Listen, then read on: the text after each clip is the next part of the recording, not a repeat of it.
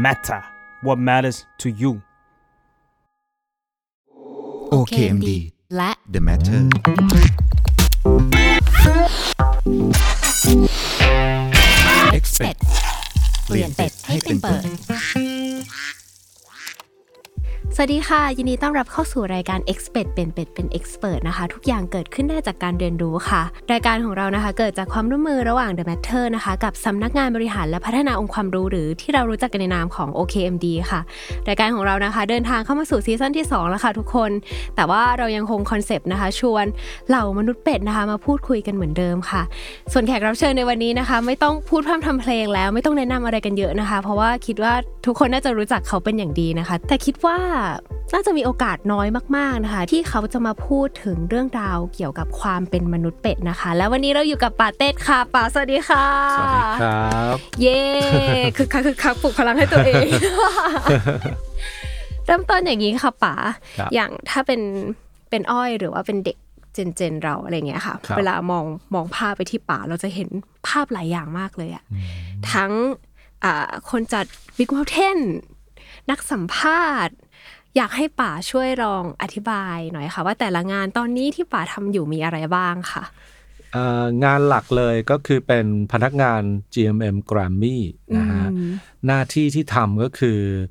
ดูแลด้าน Creative และ Production ของการจัดงาน อีเวนท์ที่เกี่ยวข้องกับดนตรี ซึ่งหนึ่งในนั้นก็คือ Big Mountain ที่เมื่อสักครู่อ้อยได้พูดถึงไปแล้ว อันนี้เป็นงานประจำเลย เป็นงานหลักงานประจำเป็นงานที่ถ้าต้องนัดชนกันเนี่ยงานนี้จะต้องมาก่อนอ่าอะ priority งานอื่นแรกต้องเลยหลีกเลี่ยงไปค่ะนะครับ ส่วน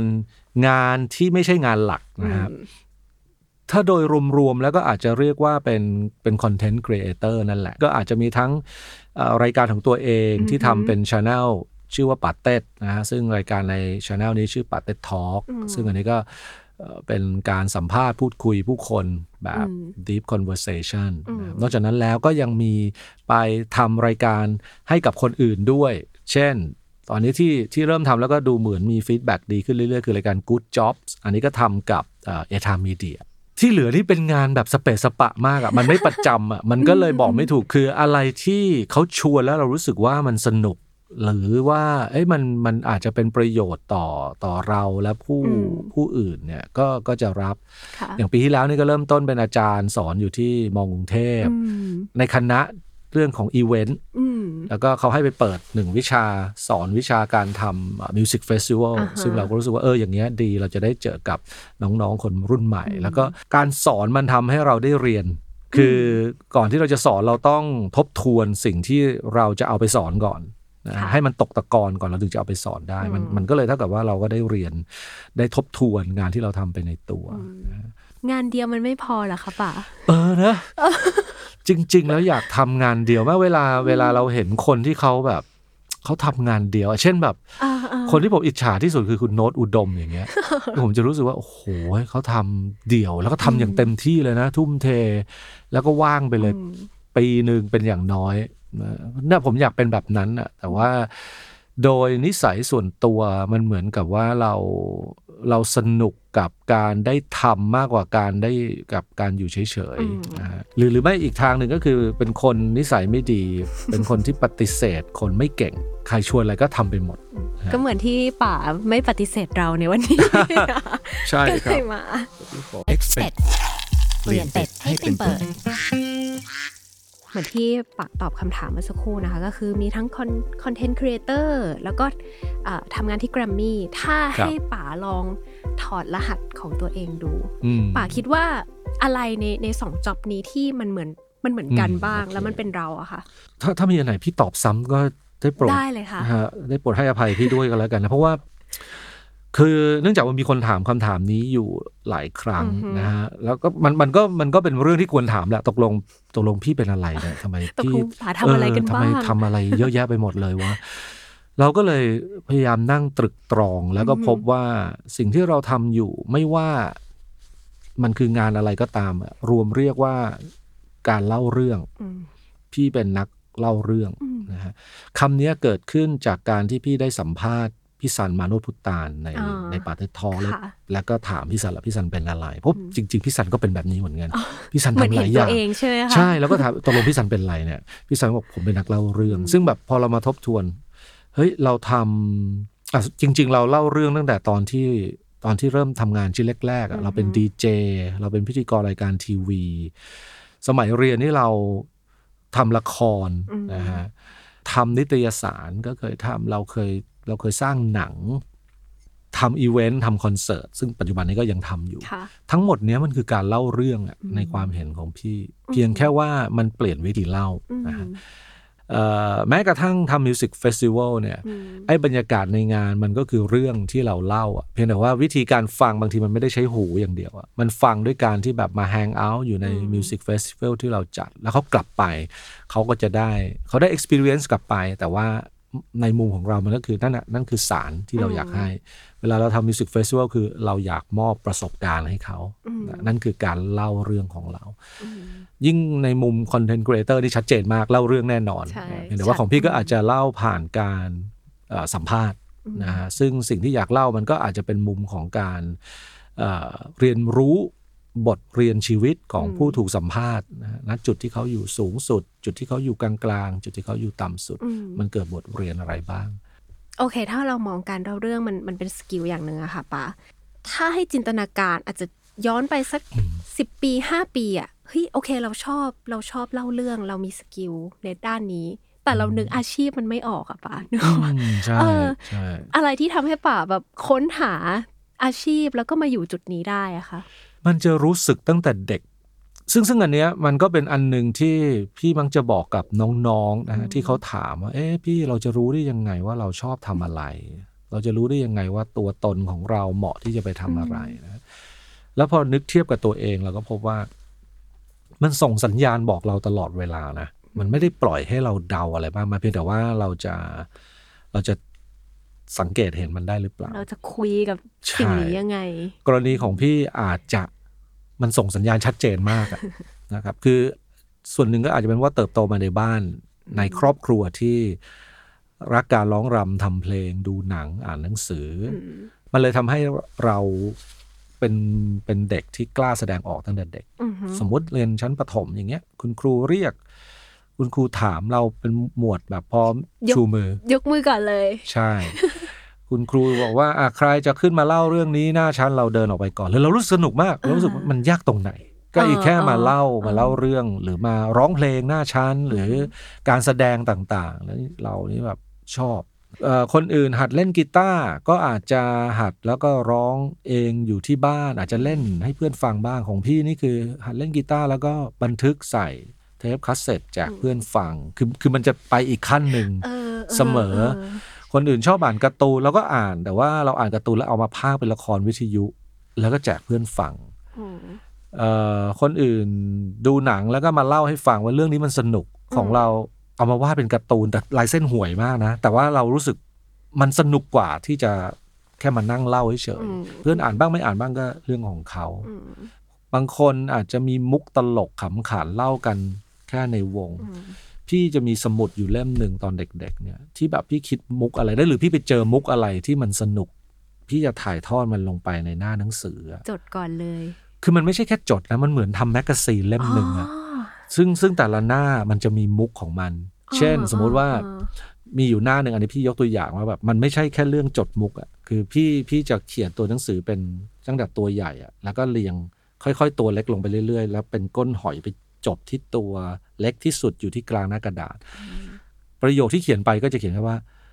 เฮ้ย อย่าอ่านนะเว้ยนะบอกว่าอย่าอ่านมึงจะตามอ่านมาทำไมเนี่ยแล้วเนี่ยแล้วดูสิมึงก็ต้องแบบค่อยๆหลีตาดูแล้วตัวเล็กนิดเดียวมึงจะตามอ่านทำไม อะไรอย่างเงี้ยเออเราก็จะเออรู้สึกว่าเออไว้ยเราเราอยากได้มุกแบบนั้นเราก็เขียนแล้วก็เก็บไว้ อีกหน้าหนึ่งก็จะเป็นมุกอีกแบบหนึ่งเออเนี่ยทั้งหมดเนี้ยคือชีวิตพี่ในวัยประมาณประถมทั้งนั้นเลยนะ ยังไม่ถึงมัธยมด้วยซ้ำไปอื มมันก็พอจะทำให้เรารู้ว่าเราเราสนุกกับการที่ที่จะได้สื่อสารกับคนเยอะๆ ดังนั้นเนี่ยพอตอนที่อยู่ชั้นมัธยมเนี่ย ที่บ้านเนี่ยเขาก็บอกพี่เลยว่า เนี่ยต้องไปเรียนสื่อสารมวลชน ซึ่งตอนนั้นคือชัดขนาดนั้นเลยเหรอคะใช่โอ้ก็สุชัดดยอดมากก็เลยคืออะเขาก็บอกเนี่ยต้องไปเรียนสื่อสารบนชน ตอนนั้นเราก็ไม่รู้อ่าตอนนั้นเราเพิ่งอยู่ประมาณมขึ้นมสี่ตอนนั้นเลือกว่า เอ๊ะจะเรียนวิทย์เรียนศิลป์ดี เราก็แบบสื่อสารมวลชนคืออะไรวะยังไม่รู้เลย ตอนนั้นเขาเรียกเขาเรียกสอมนะเป็นเป็นมันเป็นชื่อเรียกคณะไอ้นิเทศเนี่ยในจุฬาเขาพี่พี่อ่าพี่ชายพี่เนี่ยเรียนครุซึ่งอยู่ติดกันแล้วก็เนี่ยต้องไปเรียนสอมเราก็สอมคืออะไรวะไม่รู้จักนะครับก็ไปศึกษาข้อมูลจึงเพราะว่า เฮ้ยมันมีคณะอย่างนี้จริง ๆ ด้วยเหรอเนี่ยสอนทำอะไรว่าสอนสอนทำเรื่องที่เราอยากรู้อยากทำทั้งนั้นเลยอะเราชอบดูหนังฟังเพลงอ่านหนังสือ สนุกกับการทำรายการนู่นนี่นั่นทำละครวิทยุ แล้วแบบไอ้คณะนี้สอนทุกอย่างที่ว่ามานี่เลย คือแบบไม่เรียนคณะนี้แล้วจะไปเรียนคณะไหนก็เลยเรียน แล้วก็นะมันก็เลย พอพอเรารู้ว่าเราสนใจอะไร ไปเรียนคือคือไม่ได้บอกว่าถ้าไม่ได้เรียนนิเทศแล้วพี่จะไม่ได้มาทำงานนี้นะ แต่การไปเรียนนิเทศอะสิ่งที่มันพิเศษมากก็คือ เราได้ไปเจอกับผู้คนที่ชอบเหมือนเราอะเขาจับมาเรียนกับเรา ก็คือคนที่มาเรียนนิเทศมันก็สนใจแบบเดียวกับเรา มันก็เลยมันก็เนี่ยมันก็เลยพามาจนถึงทุกวันนี้ในฐานะเด็กนิเทศเหมือนกัน นี่ไง คือเห็นไหมคืออ้อยก็จะรู้สึกว่าอืมการการที่เด็กคนหนึ่งจะจะเรียนไปทางการสื่อสารนะคะครับมันมันจะมีชุดความคิดบางอย่างอะค่ะป๋าว่าแบบอืม จบไปจะทำอะไรหรอเอออาชีพคืออะไรหรอ เงินเดือนเท่าไหร่หรออะไรอย่างเงี้ย ณ วันที่ป๋ายังเป็นเด็กอยู่ตอนนั้นมันอืมมันมีชุดความคิดเหล่านี้เกิดขึ้นบ้างไหมคะหมายถึงตอนที่ยังไม่ได้เข้าไปเรียนนิเทศใช่ปะใช่ตอนที่แบบเราอยู่มัธยมอะไรอย่างเงี้ยค่ะ ไม่เลยนะครับอืมมันคิดเพียงแค่ว่าเราเราสนุกกับสิ่งที่ทำอยู่นี้มาก เราทำละครเวทีรับน้องตอนมัธยม เราเล่นดนตรีเราจัดประกวดวงดนตรีตอนมัธยมเรารู้สึกว่า ทำไงเราจะได้ทำงานแบบเนี้ยอืมได้เงินเดือนเท่าไหร่ไม่รู้เลยนะอืมตอนนั้นเนี่ยก็เพียงเพียงแค่ว่า เฮ้ย ถ้าได้ทำสิ่งที่เราชอบมันก็คงจะดีอืมนะครับ แล้วบวกกับที่บ้านเป็นครอบครัวรายได้ปานกลางอะฮะคือไม่ได้ลำบากแต่ก็ไม่ใช่ไม่ใช่คนร่ำรวยแน่นอน ดังนั้นเนี่ยมันไม่ได้มีตัวอย่างของคนที่จะต้องมีเงินเดือนเยอะๆอะเรารู้สึกโอ้เนี่ยพี่ชายเราได้เงินเดือนเท่าเนี้ยก็ดูเขาก็โอเค ซื้อรถมือสองมาขับได้ แล้วก็มีชีวิต ที่เราก็รู้สึกว่าก็มีความสุขกันดีอืมมันเลยไม่ได้มีความทะเยอทะยานในเชิงของเรื่องเงิน เราเราห่วงอย่างเดียวคือ เรารู้ตัวเองว่าเราเป็นคนขี้เกียจเราถ้าเราต้องทำงานแบบที่ต้องใช้ความขยันนี่เราตายอืมตายแน่อืมๆดังนั้นเนี่ยมันต้องมันต้องเป็นงานที่ทำแล้วสนุก แล้วมันจะได้แบบ ไม่รู้สึกว่าเราจะขี้เกียจอะเพราะว่าเรื่องอะไรที่มันสนุกเนี่ยเราใส่เต็มนะฮะดังนั้นจะเป็นห่วงเรื่องแบบนี้มากกว่าอืม ในมุมหนึ่งอะค่ะป๋าคำว่าเด็กนิเทศอะจะอืมถูกตามมาด้วยเป็นเป็ด เป็นเป็ด อ่าใช่ใช่ใช่ สิ่งนี้เกิดขึ้นกับป๋าบ้างไหมคะโอ้เต็มเต็มเลย คือตั้งแต่เด็กเราเป็นคนที่เอ่อสนใจอะไรง่าย แล้วก็พร้อมที่จะเรียนรู้นะครับ พี่เอากีตาร์มาก็อยากหัดเล่น แล้วก็หัดจนเล่นเป็นร้องเพลงได้ ไปไกลขนาดแต่งเพลงได้อะแต่ว่า ก็จะไม่สามารถแบบเป็น guitar hero หรือถ้าเกิดสมมุติว่าตั้งวงเราก็จะไม่ใช่มือกีตาร์ที่เก่งที่สุดอะค่ะ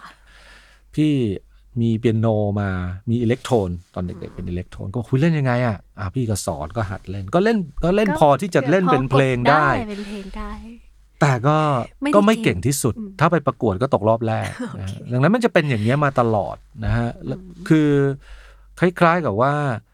เราสนใจอะไรเราก็จะหัดทำแล้วก็ทำได้หมดนะฮะความเป็นเป็ดมันเลยอยู่คู่กับเรามาตั้งแต่เด็กอืมถามอะไรรู้หมด ความรู้รอบตัวเยอะอืมรู้แต่แบบแตะแตะนิดนิดหน่อยหน่อยแล้วถ้าเกิดอันไหนที่รู้สึกว่าเอ้ยสนใจเรื่องนี้เป็นพิเศษเราก็จะ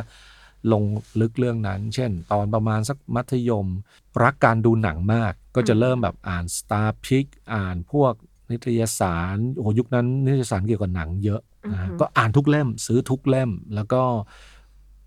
เอ่อจดจำประวัติผู้กำกับประวัติดารานะฮะแต่ว่าพอพอโตขึ้นมา มีเรื่องอื่นเข้ามา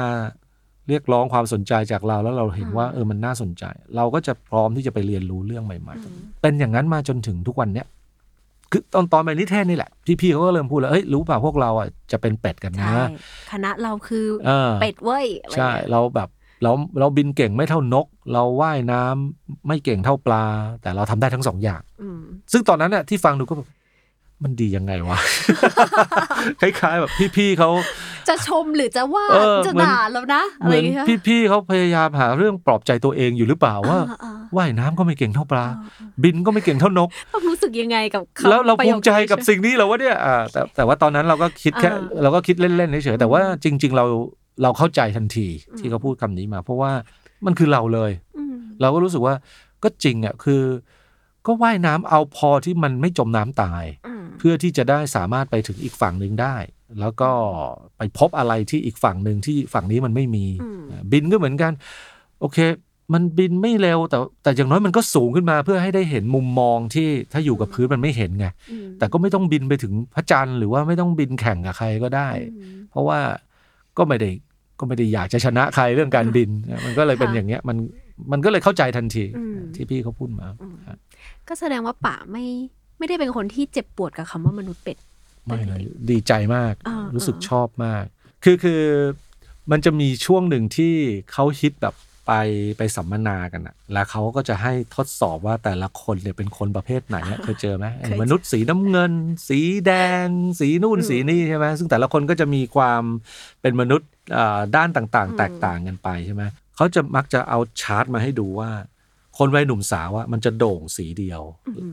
แต่ยิ่งโตขึ้นเท่าไหร่ หรือยิ่งถ้าไปดูพวกคนที่เป็น CEO อะคนที่ต้องมาเป็นผู้บริหารระดับสูงในที่สุดแล้วอะมันจะไม่โด่งสักสีมันจะเท่ากันไปหมด ซึ่งมันคือเป็ดไงดังนั้นเนี่ยถ้าเรามองคำว่าเป็ดในมุมเนี้ย เราจะค่ะพบว่าคนที่เป็น CEO เก่งๆ คนที่เป็นผู้บริหารเก่งๆ ซึ่งผมเดาว่าแม้กระทั่งอย่างคุณชัดชาติที่ทุกคนกำลังชื่นชมเนี่ยมีความเป็นเป็ดทั้งนั้นอะอืมเพราะว่าคุณชาติชาตินี่จะเราจะเห็นเลยว่าความสามารถในการสื่อสารแกก็ดี อืม แกจบวิศวะมาแน่นอนเรื่องวิศวะเรื่องอะไรก็ทำที่มันเกี่ยวข้องกับได้วิศวะแกเชี่ยวชาญเป็นพิเศษ ออ แต่ดูแล้วเฮ้ยแกเก่งเรื่องบัญชีด้วยว่ะแกดูงบ แกเก่งเรื่องการวิเคราะห์ปัญหาแกนั่นคือเป็ด ถ้าไม่เป็นเป็ด ถ้าเก่งแค่บางเรื่องก็ควรจะไปทำบางเรื่อง ไม่ควรมาเป็นผู้บริหารอืมครับ หยุดก่อนก่อนที่จะไปไกลเกินไปเอ๊ะหมายถึงใครนะ แวะดื่มกาแฟหน่อยค่ะดื่มป้าดื่มกาแฟดีกว่าครับใช่ครับดื่มกาแฟโอเคอ่าโอเค ถ้าถ้ามองแค่ตัวป่าป่าจะแบบว่าเราไม่ได้เจ็บปวดหรือซัฟเฟอร์กับคำว่ามนุษย์เป็ดเท่าไหร่นัก แต่ว่าถ้าย้อนไปในรุ่นราวคราวเดียวกับป่าค่ะ เอ้ยคิดว่า สังคมในตอนนั้นสภาพแวดล้อมณตอนนั้นน่ะอืมมันจะต้องมีบ้างแหละ ที่แบบว่ายังเป็นชุดความคิดเดิมๆว่า โอ๊ยไม่เก่งสักอย่างเลยวะอืมทำอะไรไม่ได้เรื่องสักอย่างเลย ลูกอย่างละนิดอย่างละหน่อยจะไปสู้ใครเขาได้ เรื่องมเรื่องราวในในโลกใบเก่าตอนนั้นมันมันเป็นยังไงอะคะป้าคือด้วยความที่พี่เป็นคนค่อนข้างที่จะแฮปปี้กับสิ่งที่พี่เป็นมาโดยตลอดนะดังนั้นเนี่ยจริง ๆ แล้วไม่ ไม่เคยรู้สึกแบบนั้น แต่ว่าถ้าให้นึกทบทวนย้อนกลับไป คือพี่เรียนจบเนี่ยก็คือเข้าสู่ยุค 90 พอดี คือพี่เรียนปีสุดท้ายเนี่ยคือปี 89 เลยนะฮะดังนั้นเนี่ยปีที่พี่เริ่มทำงานเนี่ยคือปี 90 เลย เรียกว่าเป็นยุคจุดพีคของของ Wall Street อะของหนังเรื่อง Wall Street นะเอ่อ greed is good อะอืมคือมันเป็นยุคที่แบบ ขอให้ทำเงินให้ได้เถอะทุกอย่างอืมเป็นเรื่องดี คุณไม่ต้องไปเผื่อแผ่กับใครนะฮะมันเป็นยุคแห่งการหาความเป็นเลิศ ดังนั้นมันมีมันมีความรู้สึกแบบนั้นอยู่ฮะเด็กนิเทศจบเนี่ยดีสุดเลยคือทำงานเอเจนซี่โฆษณา ถ้าเกิดคุณได้เป็นครีเอทีฟในเอเจนซี่โฆษณานี่คือคุณตัวท็อปเลย คุณจะได้เงินเดือนเยอะ อย่างพี่นี่คือแบบเรียนอ่าเรียน MC แล้วก็เรียนไม่จบด้วย MC คือคืออ่า broadcasting อะนะฮะค่ะแล้วก็เรียนไม่จบด้วย เรียนแบบโดน retire อืมแล้วก็แล้วก็ไปสมัครที่แกรมมี่เพราะเคยฝึกงาน แล้วเขาก็ให้ไปทำรายการทีวี พี่สตาร์ทเงินเดือนตอนนั้นนะฮะ คือปี 90 เนี่ยพี่สตาร์ทที่ 8,500 บาทสำหรับตำแหน่งแรกที่ได้ทำคือ co-producer รายการทีวีรายการหนึ่ง ในขณะที่เรารู้ว่าไอ้พวกที่เข้าเอเจนซี่เนี่ยสตาร์ท25,000อะไรอย่างเงี้ยเป็นอย่างต่ำ คือมันมันแบบหลายเท่ามากมันหลายเท่าใช่เออเออเออเราก็จะแบบ โอ้โห นี่เราเรียนคณะเดียวกันหรือเปใช่ล่า แล้วแปดพันห้าก็แบบไม่ไม่เคยพอกินเลยนะ แต่ละเดือนก็ต้องพยายามต้องพยายามค่ะแต่ว่าเราก็เพราะว่าแต่งานที่เราทำมันสนุกมันคืองานแบบที่เราชอบอือหือมันก็เลยแล้วแล้วไอ้ความเป็นเป็ดของพี่เนี่ย มันทำให้พี่รอดชีวิตช่วงนั้นมาได้ พี่เป็นพี่เป็น co-producer รายการทีวี มีหน้าที่คือเขียนสคริปต์แล้วก็ ติดตามกองถ่ายเข้าไปอะอือฮึแล้วก็นั่งดูตัดต่ออะไรอย่างเงี้ย แต่พอเงินไม่พอ แล้วชั้นสองของออฟฟิศพี่เนี่ยในตึกแกรมมี่เหมือนกันเนี่ยเป็นออฟฟิศของเอไทม์มีเดียจัดรายการวิทยุ พี่ก็ถามเพื่อนคนหนึ่งที่ไปเป็นดีเจว่าเฮ้ยตอนดึกๆเขามีแบบมีช่วงเวลาว่างๆให้ไปจัดไหมว่าอยากได้อยากได้รายได้พิเศษ ไม่ได้แบบว่ารักการจัดรายการวิทยุอะไรทั้งสิ้นบอกว่ามีดึกๆแล้วไม่ค่อยมีคนอยากจัดหรอกเขานอนกันอ่านั้นก็แบบเนี่ยลองทำเดโมทำเทปจัดรายการเนี่ย ส่งไปให้พี่ชอตฟังสิเราก็อ๋อไม่เห็นยากเราก็ทำจัดรายการแล้วก็พูดแบบที่แบบที่เราไม่อยากให้ดีเจพูดอะคือพี่เป็นคนไม่ชอบฟังรายการวิทยุ อะไรแบบที่ที่เขาทำแล้วเราเกลียดเราก็ไม่ทำเราก็ทำอีกแบบหนึ่งแล้วก็ส่งไปปรากฏพี่ชอตชอบเขาบอกว่า เฮ้ย อันเนี้ยไม่เหมือนไม่เหมือนดีเจทั่วไปแต่ไม่ได้บอกว่าดีนะ แค่บอกว่าไม่เหมือน ดังนั้นเนี่ยจงไปอยู่สี่ทุ่มถึงตีสาม เป็นช่วงเวลาแบบใครฟังว่าสี่ทุ่มถึงตีสามแต่ว่ามันก็ดีสำหรับเราเพราะกลางวันเราต้องทำงานค่ะ แล้วก็ได้งานแล้วก็ไปทำปรากฏโอ้โหแฮปปี้มากการจัดรายการวิทยุสำหรับพี่มันสนุกมากลองนึกดูนะ จินตนาการ การได้ไปอยู่ในห้องที่แบบ มีแผ่นเสียงแต่เพลงฮิตๆทั้งนั้นนะซึ่งบ้านเราไม่มี มีเครื่องเล่นแผ่นเสียงมีลำโพงคู่เลยเป็นแสนนะลำโพงมันต้องดีทุกอย่างอุปกรณ์ในนี้มันเป็นแบบระดับ professional use ทั้งสิ้น แล้วเราทำอะไร เราเปิดเพลงที่เราชอบ เพราะเขาไม่มาบังคับ เพราะมันเป็นรายการที่ไม่มีคนฟัง อยากจัดอะไรจัดไปเลยอ่าอ่าอ่าโฆษณาก็ไม่มี เราก็เปิด พอเปิดปุ๊บ ถ้าเพลงคนฟังชอบ คนฟังจะโทรศัพท์เข้ามาชื่นชม คนฟังไม่ชอบเขาก็หมุนไปฟังคลื่นอื่นก็ไม่โทรมาหาเราอยู่ดี เราก็จะอยู่ท่ามกลางแบบ ที่เรียกกันว่า echo chamber ของจริงเลยอันนั้นนะค่ะซึ่งจะเห็นได้ว่าอันเนี้ยอันเนี้ยคือความเป็นเป็ด คือมีโอกาสจัดรายการวิทยุเราจัดได้ทันทีเลยอื มมันก็อาจจะไม่ใช่ดีเจที่ดีที่สุด แต่เราพร้อมเรียนรู้นะอืมฮะอืมนะครับเดียวกันทีวีก็ทำได้อืมจัดรายการวิทยุไปสักพัก เราก็ไปบอกพี่ชอดว่าพี่spot ที่มันเอามาให้ผม on air อยู่เนี่ยผมไปช่วยเขียนได้ไหม คือในในใจเราก็แบบมันไม่มันอะอยากเขียนเอง มันจะอาจจะสนุกกว่าอ่าใช่ใช่ใช่มันก็จะเป็นอย่างเงี้ยไอ้ความเป็ดของเราอะ มันจะค่อยๆทำให้เราได้เริ่มทำนู่นทำนี่ จนในที่สุดเราพบว่า เฮ้ยเรามีความสุขกับการจัดรายการวิทยุ และการเขียน spot การเป็นครีเอทีฟรายการวิทยุมาก เราก็ไปลาออกจากการทำรายการทีวี มันก็ทำให้เราก็ทุ่มเทกับงานวิทยุ เต็มที่จนหน้าที่การงานเราก็เติบโต ภายในเวลา ถ้าพี่จำไม่ผิด พี่ว่าไม่น่าจะเกินแบบสี่ห้าเดือนอะปรากฏรวมแล้วพี่ได้เงินเดือนรวมๆแล้วสามหมื่นกว่าบาท ตอนนั้นก็เลยรู้สึกนี่ไงก็ไม่เห็นจะต้องแบบเป็นเลิศทางใดอ่าทางหนึ่ง เราเราเป็นเป็ดเราก็สามารถเราก็มีความสุขกับงานที่ทำแล้วก็รายได้ก็โอเค พี่ว่าสิ่งหนึ่งที่เป็ดมีคือ มันไม่กลัวไงฮะ ถ้าคุณเป็นปลาเนี่ยอ่าคุณโดนจับมาทิ้งบนบก คุณก็ดิ้นกระเดวกระเดวละนะหรือถ้าเกิดคุณเป็นนก คุณโดนจับโยนลงไปในน้ำเนี่ย ถ้าคุณไม่ใช่นกเป็ดน้ำนะฮะคุณก็คงจะดิ้นกระเดวกระเดวเหมือนกันค่ะดังนั้นการเป็นเป็ดข้อแรกเลยที่มันเป็นคุณสมบัติที่ ถ้าเรามองว่ามันคือข้อได้เปรียบมันก็จะเป็นข้อได้เปรียบก็คือ เราไม่กลัวทั้งน้ำแล้วเราก็ไม่กลัวทั้งพื้นดินแล้วเราก็ไม่กลัวการลอยอยู่เหนือพื้นดินด้วย พอเราไม่กลัวแล้วเนี่ย มันทำมันเปิดโอกาสให้เราฮะมันทำให้เราได้ลองในสิ่งที่คนอื่น เขาอาจจะเก่งกว่าเราด้วยซ้ำไปนะอือฮึแต่เขาไม่เขาไม่ได้ลองไงเพราะเขากลัว อืมอืม ถ้ากลับมาปัจจุบันนะคะ งานครีเอทีฟที่แกรมมี่หรือว่าการเป็น content creatorของป้าค่ะ ครับป่ามองว่าสองก้อนเนี้ยมันมันมีการใช้สกิลมนุษย์เป็ดอะไรบ้างที่แบบ เออ มันเหมือนกันวะอะไรเงี้ย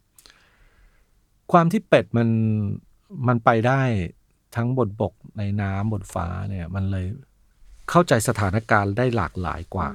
กว่าปลาหรือนก เรื่องน้ำปลาอาจจะเชี่ยวชาญมาก นะแต่ว่าเป็ดเนี่ยคือเข้าใจหมดทั้งน้ำทั้งบกทั้งฟ้า ถ้ามาเปรียบกับโลกมนุษย์ คนเป็นเป็ดก็คือเข้าใจคนหลากหลายอะอืมความเป็นเป็ดมันทำให้เราเข้าใจอืมหลายเหลี่ยมมุมหลายมุมมองของของความเป็นมนุษย์ ซึ่งไอ้ความเข้าใจมนุษย์เนี่ยมันคือหัวใจสำคัญของนักสื่อสาร จริง ๆ แล้ว ปัจจุบันนี้มันไม่ใช่แค่นักสื่อสารนะความจริงทำงานอะไรก็ต้องเข้าใจมนุษย์ใช่ไหมฮะ เราพูดเรื่องเอมพัตตีกันเยอะเนี่ย ถ้าเกิดคุณไม่เข้าใจมนุษย์มันไม่เกิดสิ่งนั้นอืมดังนั้นเนี่ย อันเนี้ยคือข้อได้เปรียบของคนเป็นเป็ด ตลอด 30 กว่าปีนี้ mindset อะไรที่ปาเต้ใช้ยึดถือมันตลอดในการทำงาน พี่ค่อนข้างเป็นคนขี้ลืมนะ ในแต่ละวัน mindset อาจจะเปลี่ยนไปแต่แต่แต่ว่าแต่ว่าสิ่งหนึ่งที่พี่ว่าสำคัญมากก็คืออาการยอมรับว่าตัวเองผิดได้อืมไม่เป็นอะไรอืม ความความผิดไม่ใช่เรื่องคอขาดบาดตาย ความผิดพลาดก่อให้เกิดบทเรียนบทเรียนทำให้เราเก่งขึ้นอืมซึ่งอันเนี้ยพี่พี่ได้เยอะมากจากการเป็นดีเจอืมการเป็นดีเจเนี่ยมันคือการจัดรายการสดทุกวัน แล้วก็ดีเจยุคที่พี่ทำเนี่ยในห้องมีพี่อยู่คนเดียว มีดีเจอยู่คนเดียวทำทุกอย่างเปิดแผ่นด้วยแผ่นเสียง เปิดสปอตโฆษณาด้วย Open Reel เปิด jingle รายการด้วยเทปคัสเซ็ตรับโทรศัพท์เอง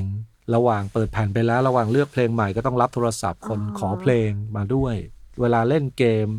กด speakerphone เอาโทรศัพท์จ่อไมค์แล้วก็คุยกับคนฟัง คือทุกอย่างเราทำเองหมดเลย จะไปเข้าห้องน้ำเรายังต้องเลือกเพลงยาวๆ ไม่งั้นเดี๋ยววิ่งกลับมาไม่ทันอะไรอย่างเงี้ยอ๋นะออ๋อเพราะมันเป็นแผ่นเสียงอะ่ะมันมันไม่ใช่ดิจิตอลอย่างทุกวันนี้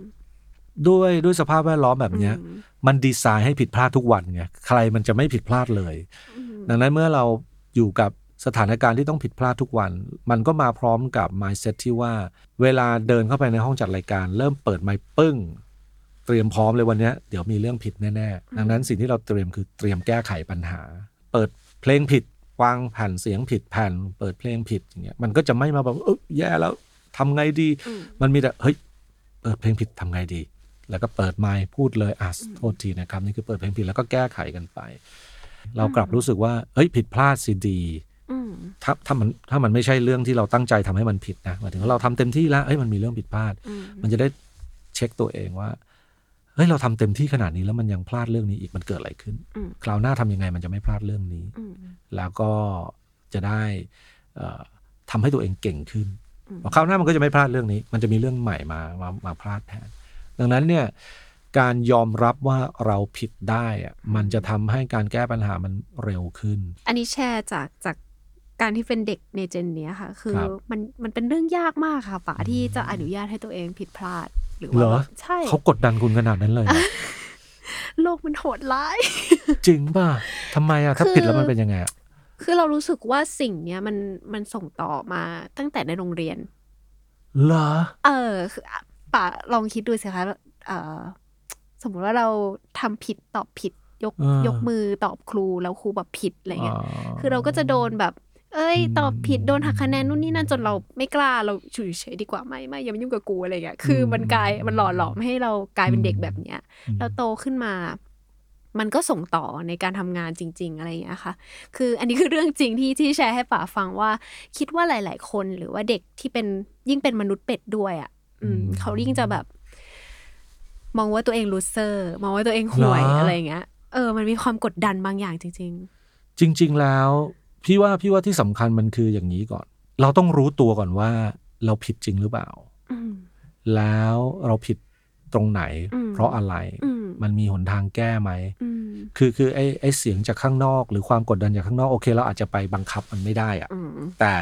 แต่เรารู้ตัวเราเองได้นี่ ดังนั้นเนี่ย บางอย่างเราอาจจะรู้สึกว่าอย่ามากดดันกูนักเลย แต่ก่อนที่จะไปคิด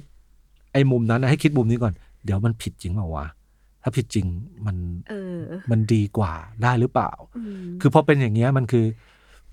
มึงไม่ต้องมากดดันกูกูกดดันตัวเองเรียบร้อยแล้วอืมมึงไม่ต้องบอกกูรู้ตัวว่ากูผิด มันเช็คเรียบร้อยแล้ว ซึ่งซึ่งพี่ชอบที่สตีฟจ็อบพูดไว้ตอนที่เขากลับไปพูดให้เด็กที่สแตนฟอร์ดฟังคำนั้นมันคือ stay foolish stay hungry การยอมรับว่าตัวเองโง่ มันอาจจะเป็นสิ่งที่ขัดแย้งความอืมเชื่อที่เราถูกปลูกฝังมาตั้งแต่เด็กไงเราจะถูกถามตลอดว่า เทอมนี้สอบได้ที่เท่าไหร่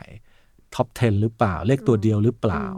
ดังนั้นเนี่ยเราถูกปลูกฝังมาว่าโง่ไม่ได้นะแต่จริง ๆ แล้วการยอมรับว่าตัวเองโง่เนี่ยเป็นจุดเริ่มต้นที่สำคัญมากที่ทำให้เราฉลาดขึ้นน่ะถ้าเราไม่ยอมรับว่าเราโง่ แล้วมันก็เลยทำให้เราไม่ไม่เปิดเปิดใจเปิด สมองที่จะเรียนรู้เพิ่มเติมอืมยอมรับว่าตัวเองหิวอยู่ มันจะได้พยายามขวนขวายอืมหาอะไรมากิน ไม่ใช่แบบว่าไม่หิว แล้วก็เลยเป็นโรคกระเพาะอย่างเงี้ยปวดท้องไม่หาอะไรกินสักทีเออแต่แต่พี่เห็นใจนะพอฟังอย่างนี้เพราะเด็กอืมเด็กสมัยนี้อะขอเมารวมนิดนึงนะคะ คือมันเจออย่างนี้จริง ๆ ค่ะป๋าอืมโรงเรียนเอง พ่อแม่เองอะไรอย่างเงี้ยพี่นึกว่ามันดีขึ้นแล้วนะไม่ดีขึ้นเหรอถ้าดีแล้ว เด็กจะออกมาพูดว่าเออมันโอเคมันมันโอเคมันก็ยังมีอืมบางอืมบางมุมอยู่เอ้ยว่ามันอืมมันน่าจะดีขึ้นแหละโอเคเราเพราะว่าต้องเพราะเรียนว่ารู้ไปด้วยกันถ้าในมุมพี่พี่ก็จะรู้สึกว่าน้องๆ ยุคเนี้ยกล้าพูดมากขึ้น อืมอืมก็จริง แต่ว่ารู้สึกว่าที่เราที่เราพูดเพราะอ่าเราไม่ไหวแล้วอะก็ยังดี เพราะอ่าเพราะว่าจริง ๆ แล้วคนยุคก่อนหน้านี้เอ่อคนรุ่นพี่ก็ได้เนี่ย ก็อาจจะไม่ไหวเหมือนกันนะอ่าแต่ทนพูดแต่ไม่ได้อาจจะทนด้วยหรืออาจจะแบบไม่รู้ว่าพูดได้อืม เอาพูดได้ด้วยเหรอเอ้าเข้าใจอะไรอย่างเงี้ย แต่ว่า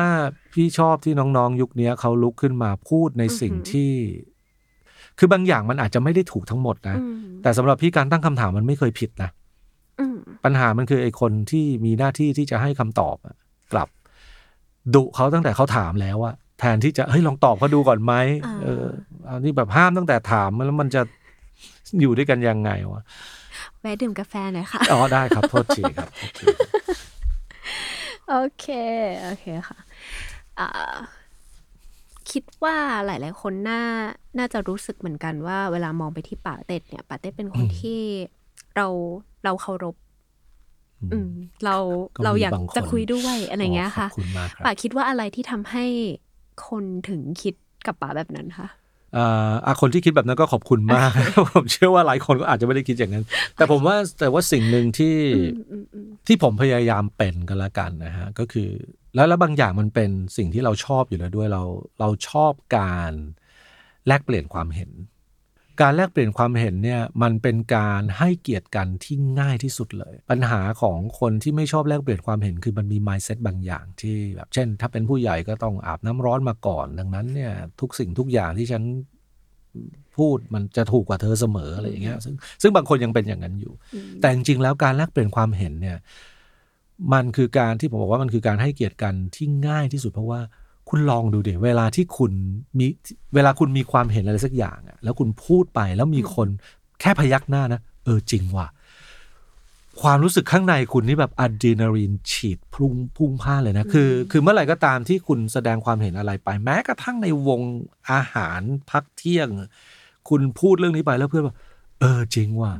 เออยังไงต่อนะเนี่ยโอ้โห มันแบบมันมีความสุขมากนะ มันเหมือนมีคนฟังเราอะ ใช่ มันทำให้เรารู้สึกว่าเรามีคุณค่า เรามีพื้นที่ในสังคมนั้น แม้มันจะเป็นวงเล็ก ๆ แค่วงกินข้าวกันตอนพักเที่ยงก็ตาม ในทางตรงกันข้าม เวลาประชุมแล้วเราแสดงความเห็นไป แล้วมีคนบอกเฮ้ยบ้าเฮ้ยไม่มีใครเขาทำกันหรอก แล้วมันจะรู้สึกแบบโอเคงั้นมึงคิดกันไปกูไม่คิดละเออ ใช่ป่ะ จริง แล้วเอ่อ ไอการแลกเปลี่ยนความเห็นเนี่ย มันอาศัยแค่ความมันกลับไปที่เรื่องเมื่อกี้คือแค่การยอมแล้วว่าเราอาจจะโง่ก็ได้อะฟังเขาดูก่อน บางเรื่องที่เรามั่นใจมาก ๆ มั่นใจมาก ๆ ว่าหนึ่งเป็นหนึ่งหนึ่งบวกหนึ่งยังไงมันต้องได้สองมันจะเป็นอย่างอื่นได้ยังไงวะเนี่ยนะแล้วก็มีคนมาบอกเฮ้ยหนึ่งบวกหนึ่งมันเป็นสามได้ว่ะ mindset ของคนที่พร้อมจะแลกเปลี่ยนความเห็นคือเฮ้ยจริงเหรอวะไหนไหนยังไงไหนเออเล่าให้ฟังดิอ่า อ่าอยากรู้เหมือนกันมันค่ะซึ่งมันอาจจะผิดก็ได้แล้วเราก็อาจจะผิดก็ได้เหมือนกัน อันเนี้ยอันเนี้ยคือ mindset ของคนที่พร้อมจะแลกเปลี่ยนความเห็น การการเปิดใจรับฟังเนี่ย มันไม่จำเป็นต้องเมื่อฟังแล้วต้องเชื่อเขา หรือการฟังแล้วแปลว่าเราเห็นด้วยกับเขาอืมแต่มันต้องฟังก่อน ฟังแล้วก็จะอ๋อเฮ้ยแต่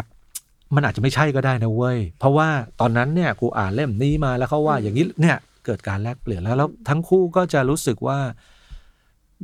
มีการยอมรับซึ่งกันและกันอือหือซึ่งตอนจบมันอาจจะมีใครคนใดคนหนึ่งผิด แต่มันจะเป็นการผิดแบบที่ได้ความรู้เพิ่มอะไม่ใช่ผิดแบบโกรธกันค่ะพี่อาจจะพยายามทำตัวเป็นคนแบบนั้นนะอืมแล้วมันก็จะทำให้คนที่ได้คุยด้วยก็อาจจะรู้สึกมีคุณค่าอืมขึ้น แต่ก็อาจจะมีบางครั้งซึ่งแบบ เป็นสิ่งที่พี่พยายามปรับปรุงมาก โดยเฉพาะการทำงานที่แบบรีบสรุปไปก่อนว่าเฮ้ยไอ้อันไม่ใช่หรอกไม่ใช่เนี่ยนี่คือนิสัยเสียอืมซึ่งต้องเตือนตัวเองตลอดเวลา เราไม่อยากให้ใครก็ตามรู้สึกว่าเขาไม่มีคุณค่าอืมพี่พี่เชื่อในเรื่องว่าทุกคนมันมีคุณค่าอยู่เพียงแต่ว่าเอ่อมันอาจจะยังไม่ใช่เวลาที่เขาจะฉาย หรือยังไม่ใช่จังหวะของเขา หรือแม้กระทั่งสิ่งที่เขาพูดมันอาจจะผิดวันเนี้ยแต่ คือมันมีมันไม่มีเรื่องอะไรที่ผิดตลอดกาลอะเรื่องที่ผิดวันเนี้ยมันมันจะกลายเป็นเรื่องที่ถูกในวันหนึ่งได้อะดังนั้นเราต้องไม่ไปปิดกั้นไอเดียใดๆก็ตามอืมชอบที่ป่าแบบยอมรับว่าตัวเองแบบเฮ้ยสิ่งนี้กำลังฝึกฝนอยู่วะกำลัง แต่นั่นคือสิ่งที่สำคัญมากจริงๆนะคือมันน้อยมากที่เราจะเห็น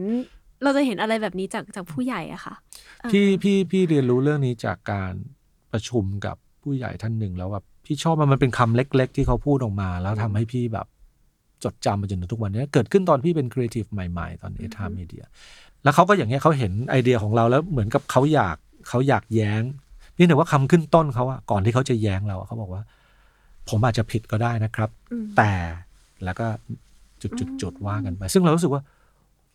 ไอ้คำว่าผมอาจจะผิดก็ได้นี่ทำลายกำแพงทุกอย่างเลยอะอืมสมมุติเรากำลังเสนอไอเดียอะไรอยู่แล้ว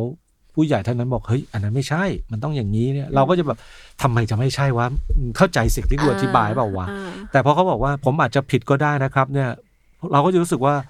เฮ้ยเจ๋งว่ามันคล้ายๆ กับเขาก็พร้อมจะให้เราโต้แย้งได้ ถ้าเรารู้ถ้าเรามีเหตุผลพอที่จะบอกว่าสิ่งนั้นผิด ซึ่งอันนั้นน่ะมันทำให้เราเตือนตัวเองตลอดเวลาว่าแบบเราต้องมีความไม่มั่นใจในตัวเองบ้าง คือคือพี่มักจะบอกว่าคนชอบ สนับสนุนให้ผู้คนเนี่ยไม่ขาดความมั่นใจในตัวเอง ค่ะ หรือหรือชอบจะตำหนิคนที่ขาดความมั่นใจในตัวเอง แต่สำหรับพี่อะพี่จะตำหนิคนที่ขาดความไม่มั่นใจในตัวเอง จนไม่ฟังคนอื่น ใช่ความไม่มั่นใจในตัวเองบางทีมีประโยชน์ อืมฟังแล้ว อยากให้ผู้ใหญ่หลาย ๆ คนเป็นอย่างนี้จังเลยนะคะ ครับ ทานแวะกาดื่แฟมกาก่แฟอนอ้อยต้องอ้อยต้องมีกาแฟสักแก้วนะคะตอนนี้ เออโอเค การรับฟังการแลกเปลี่ยนสิ่งนี้หรือเปล่าที่ทำให้ปาเต็ดชอบที่จะสัมภาษณ์คนโอ้ชอบที่จะคุยกับคนชอบมากพี่พี่อยากเข้าใจ คือพี่เป็นคนที่อ่าได้รับการปลูกฝังมาตั้งแต่เด็กอะว่า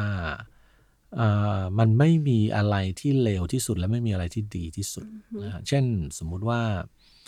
อ่าอ่านหนังสือพิมพ์ตอนเด็ก ๆ บางคนอาจจะ เอ่อเลือกอ่านหน้าที่เราชอบ บางคนเปิดไปหน้ากีฬาเลย บางคนเปิดหน้าบันเทิง บางคนเปิดหน้าการเมือง แต่พี่เป็นพวกอ่านหนังสือพิมพ์ทุกหน้า เพื่อเราจะเข้าใจได้ว่าไอ้คนที่สนใจหน้าเนี้ยเขาเป็นใครแล้วมันก็เลยทำให้ความเวลามีคนมาบอกว่าฉันเกลียดคนนี้จังเลยทำไมทำไมเกลียดคนนั้น เพราะว่าเนี่ยเพราะมันพูดอย่างนี้ไว้เมื่อวันนั้นเนี่ยเนี่ยเพราะว่ามันทำอย่างนี้ไว้เนี่ยเพราะคนเนี้ยหรือแม้กระทั่งว่า เพราะเขาไม่พูดเรื่องนี้ ฉันเลยเกลียดเขา ซึ่งผมจะรู้สึกว่า ทำไมวะ คือคนเราอะเอะแสดงอาการแบบเดียวกัน ไม่จำเป็นที่จะต้องมีเหตุผลเหมือนกันอือหือเพลงหนึ่งที่มันเป็นเอ่อสิ่งที่แบบสอนพี่เรื่องนี้ก็คือเพลงอื่น ๆ อีกมากมายของเฉลียงนะฮะที่มันพูดเรื่องนี้เลย เด็กหนี้ไม่ยอมเรียนโดดเรียนเพราะเหตุใด ใครบอกได้ไหม เป็นคนจำเนื้อไม่ได้แล้วอยากจะร้อง เอาเป็นว่าโอเคคนหาฟังกันนะคะทุกคน เด็กที่โดดเรียนเนี่ยค่ะก่อนที่เราจะบอกว่าไอ้เด็กคนเนี้ยขี้เกียจไม่ตั้งใจเรียนเนี่ยอืมลองไปดูกันก่อนว่า คนเราโดดเรียนเพราะมีเหตุผลอะไรได้บ้างอ่าอ่าแม่ป่วยต้องดูแลอ่าต้องทำงานช่วยแม่อืมขี้เกียจจริง ๆ ก็เป็นไปได้ การบ้านไม่เสร็จอายไม่อยากเอามาส่งครู มันต้องหลายเหตุผลนะดังนั้นก่อนที่เราจะประนามเขาอะ เข้าใจเขาก่อนดีกว่าไหม เราค่อยว่ากัน มันก็เลยนำมาซึ่งรายการสัมภาษณ์ที่พี่ชอบทำโดยเฉพาะไอรายการล่าสุดเนี่ยไอปาเตทอกเนี่ยนี่ออกแบบมาเพื่อสิ่งนี้เลยเราเราจะพยายามเชิญแขกรับเชิญที่มีประเด็นที่มักจะเอ่อผู้คนมักจะมองไปในทางใดทางหนึ่ง แล้วเราก็เราอยากรู้ว่ามันมีเหตุผลอะไร อืม อยู่ข้างหลังเหตุผลเอ่อในการตัดสินใจ กระทำสิ่งนั้นๆไปของเขา ซึ่งหลายครั้งเมื่อฟังเหตุผลแล้ว เราก็ยังไม่เห็นด้วยกับเขาเหมือนเดิม แต่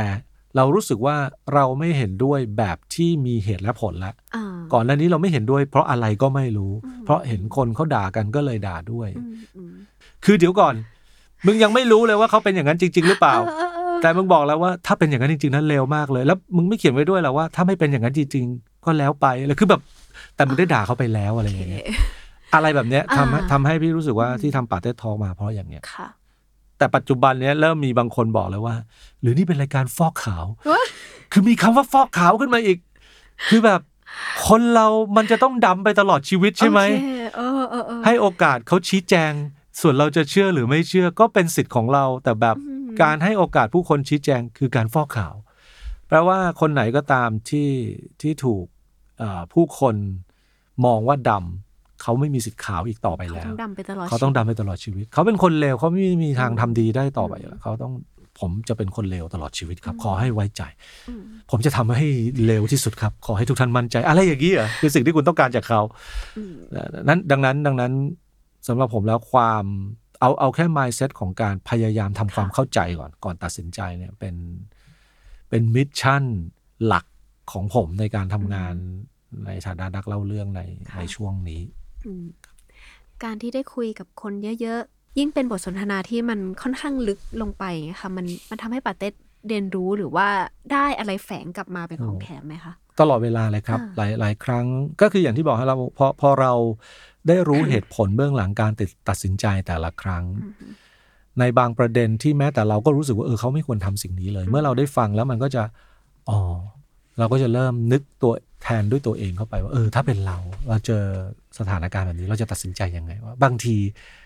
เราก็อาจจะตัดสินใจแบบเขาก็ได้นะอืมมันมีหนังเรื่องซาลี่อะที่แบบทอมแฮงค์เล่นเป็นนักบิน ที่แบบว่าพยายามเครื่องบินเกิดปัญหา แล้วเขาต้องเอาเครื่องล่อนลงในแม่น้ำฮัดสันที่นิวยอร์กอะแล้วผู้คนก็รอดชีวิตทั้งลำแต่ว่าปรากฏว่าตอนหลังเขาโดนฟ้อง เพราะว่าเหมือนกับไอ้พวก หน่วยงานในการตรวจสอบนักบินเนี่ยก็ไปจำลองเหตุการณ์ในเครื่อง simulation แล้วก็พบว่าเฮ้ยคือคือมันมีโอกาสตัดสินใจได้ดีกว่านี้ค่ะดีกว่าที่นึกออกที่ Tom Hanks ทำแต่เครื่อง simulation เนี่ยถ้าพลาดแล้วมึงไม่ตายไงอืมแต่เครื่องบินเนี่ยมันพลาดแล้วมันตายดังนั้นเนี่ยสถานการณ์มันไม่เหมือนกัน ถ้าคุณมาอยู่บนเครื่องบินที่ขัดข้องแล้วบินอยู่เหนือน่านฟ้านิวยอร์กคุณอาจจะไม่ได้ตัดสินใจแบบเดียวกับที่อยู่ในซิมูเลชันก็ได้ ดังนั้นเนี่ยเหมือนกัน เราสามารถ educate ผู้คนผ่านโซเชียลมีเดียได้ เพราะว่าคุณนั่งคิดไตร่ตรองสถานการณ์เดียวกันกับผู้คนกับคนที่คุณกำลัง educate เขาอยู่เนี่ย บนโซฟาหรือในห้องจิบกาแฟไปไงคุณไม่ได้อยู่ในเหตุการณ์นั้นจริงไงเขาอาจจะไม่มีเวลาคิดเท่ากับที่ที่คุณคิด มันมีพวกวาทกรรมอะไรหลาย ๆ อย่าง ซึ่งซึ่งมันแล้วมันเราเอามาปะปนกันน่ะค่ะเช่น เช่น แบบคำว่ารู้เท่าไม่ถึงการตอนนี้ห้ามใช้ ใช้แล้วแปลว่า แย่ทันทีซึ่ง ซึ่งจริง ๆ หลายครั้งมันก็เป็นอย่างนั้นแหละคือหมายความว่าเออเอารู้เอาคำว่ารู้เท่าไม่ถึงการมาอ้างเฉยๆแต่มันไม่ได้หมายความว่า มันจะไม่มีสักครั้งหนึ่งที่คนเรามันจะรู้เท่าไม่ถึงการจริงอืมๆดังนั้นน่ะมันเลยกลายว่าใครก็ตามที่ใช้คำว่ารู้เท่าไม่ถึงการคือเลวอืมซึ่งบางครั้งคุณต้องลองนึกดูว่า มีบ้างไหมในชีวิตคุณน่ะที่คุณเคยทำอะไรไปโดยรู้เท่าไม่ถึงการ ไม่มีเลยจริงเหรอวะถามจริงอ่าไม่มีอะไรจริงๆเหรอวะ ลองนึกดูให้ดี นั่นแหละ นั่นคือสิ่งที่ที่เป็นเหตุผลว่า เราเราอยากทำรายการแบบเนี้ยเพื่อให้คนได้แบบ หยุดคิด เอาใจเขามาใส่ใจเราฟังดูก่อน เป็นคุณคุณจะทำยังไง แล้วก็คือในที่สุดเห็นด้วยหรือไม่เห็นด้วยในสิ่งที่เขาทำไม่จำเป็นต้องอืมไม่จำเป็นต้องแบบทำให้เขาไม่มีที่จะยืนอะอืมคือทำไปทำไมวะ แต่การสัมภาษณ์มันก็ไม่ง่ายนะคะป่าอย่างที่ครับอ้อยกำลังสัมภาษณ์ป่าอยู่ตอนนี้นั่นแหละป่ามีวิธีการ bring out คู่สนทนายังไง ให้เขาสบายใจ ให้เขาเป็นตัวเอง ให้เขาปลดปล่อยตัวตนของเขาออกมา แล้วก็พูดกับป่าแบบหมดใจอะไรอย่างเงี้ยค่ะ ก็อาจจะเป็นสิ่งที่ยากที่สุดในการทำการสัมภาษณ์ยากมาก หลายคนอาจจะมองว่าสัมภาษณ์เนี่ย ยากง่ายอยู่ที่การตั้งคำถาม ความจริงแล้วเนี่ยการตั้งคำถามเนี่ยไม่ได้ยากขนาดนั้นแต่ก็ไม่ได้บอกว่าง่าย แต่แล้วจริง ๆป่าได้ท็อปพี่ไม่ได้เป็นคนตั้งคำถามด้วยซ้ำไปอ๋ออ่าพี่พี่ให้พี่ให้ทีมงานเป็นคนตั้งค่ะเป็นเด็กนิเทศอีกคนอืมเด็กนิเทศอีกแล้ว แต่ว่าการทำให้ผู้ให้สัมภาษณ์เขาเขาเป็นตัวเองอะเป็นเรื่องที่สำคัญที่สุด เขาต้องไว้ใจเรา การสร้างความไว้วางใจ ไว้วางใจว่าอย่างไง ไว้วางใจว่า เฮ้ย เราไม่ใช่สื่อแบบที่จะพยายามเอ่อ ถามคำถามยากๆ เพื่อให้คุณตอบมาแล้วเกิดเป็นดราม่าแล้วเราก็ไปทำคลิปให้มันเป็นไวรัลอือหือเราต้องทำให้เขาเชื่อให้ได้ว่า เฮ้ย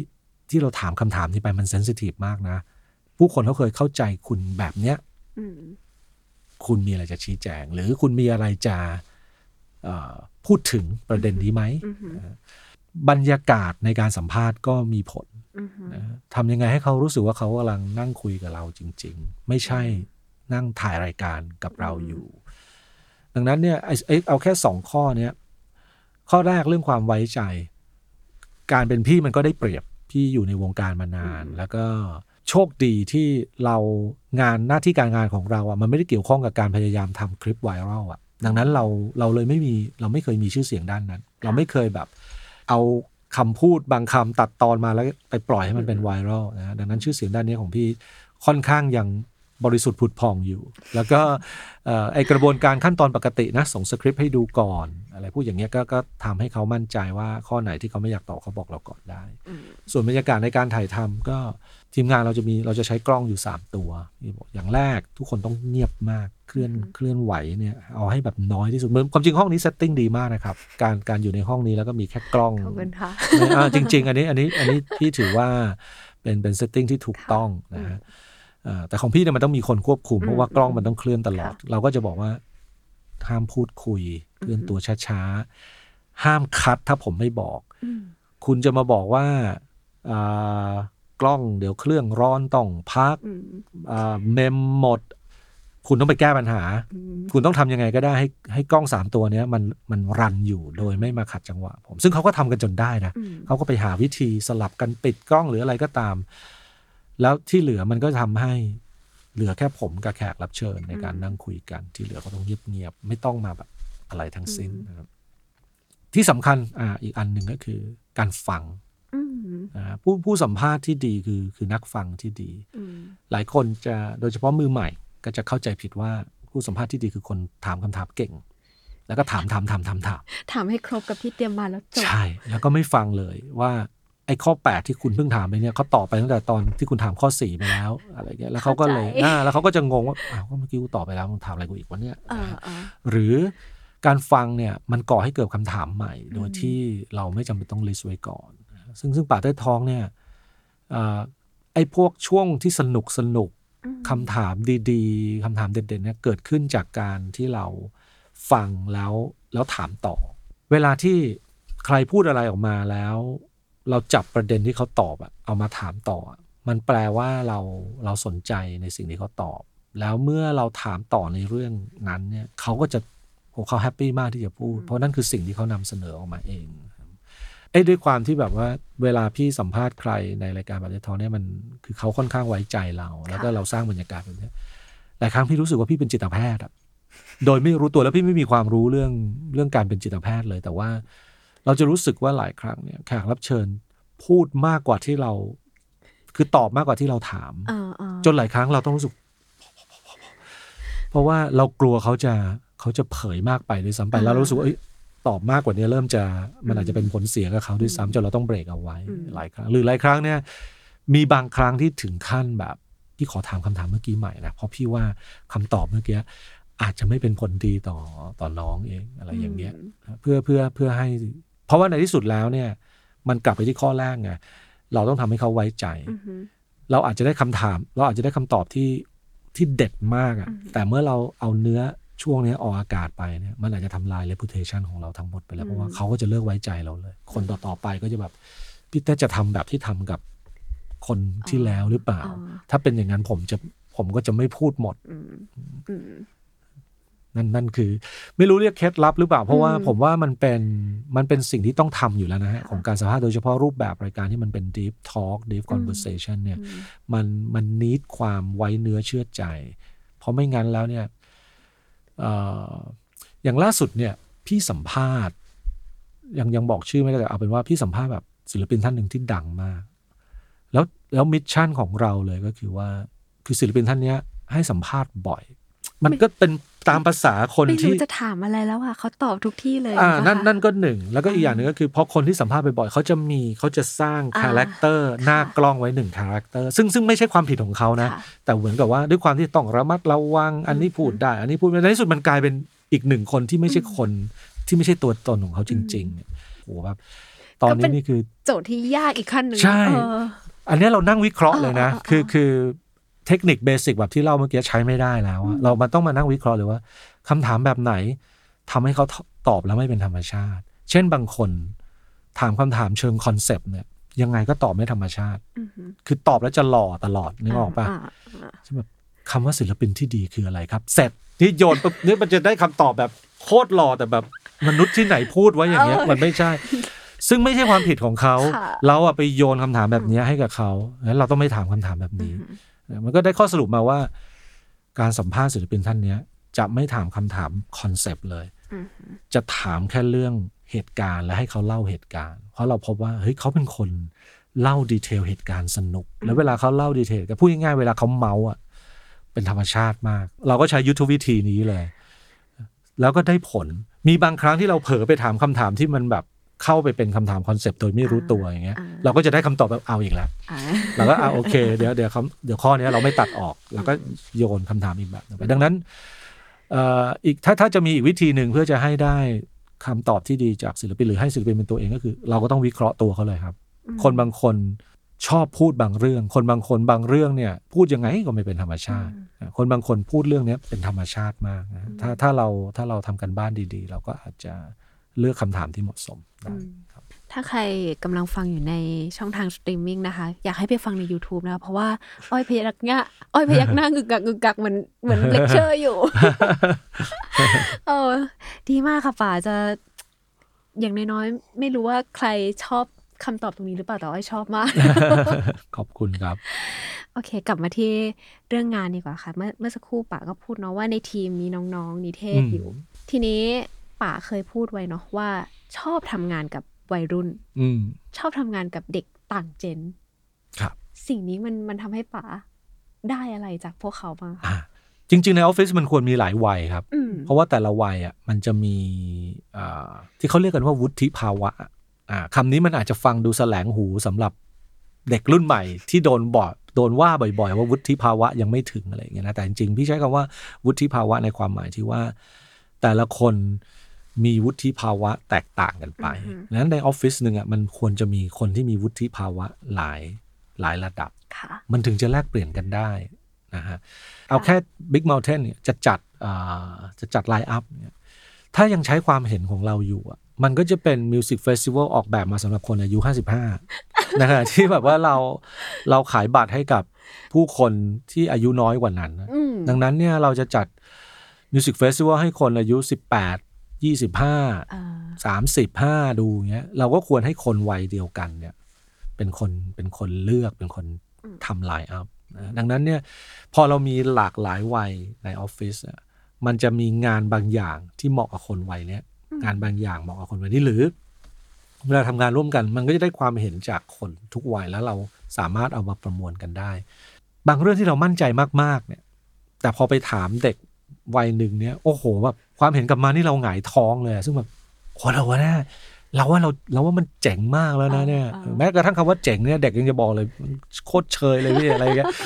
มันมันมันมันเลยค่อนข้างมีความจำเป็น แต่ก่อนพี่อาจจะมีเวลาอ่านหนังสือเยอะมีเวลาออกไปสำรวจตรวจตราเที่ยวที่นู่นที่นี่ เพื่อที่จะสังเกตความเป็นไปเดี๋ยวเนี้ยมีเวลาทำอย่างนั้นน้อยลงนะค่ะดังนั้นเราก็ต้องถามจากเด็กๆอืม เขายังเที่ยวอยู่เขายังไปในที่ที่เราไม่ได้ไปแล้วอืมเขายังอ่านหนังสือบางเล่มที่เราไม่มีเวลาไปอ่านเขาค่ะเขานั่นแหละที่จะเป็นคนให้ข้อมูลกับเรานะฮะอืมแล้วพี่ชอบพี่มีความ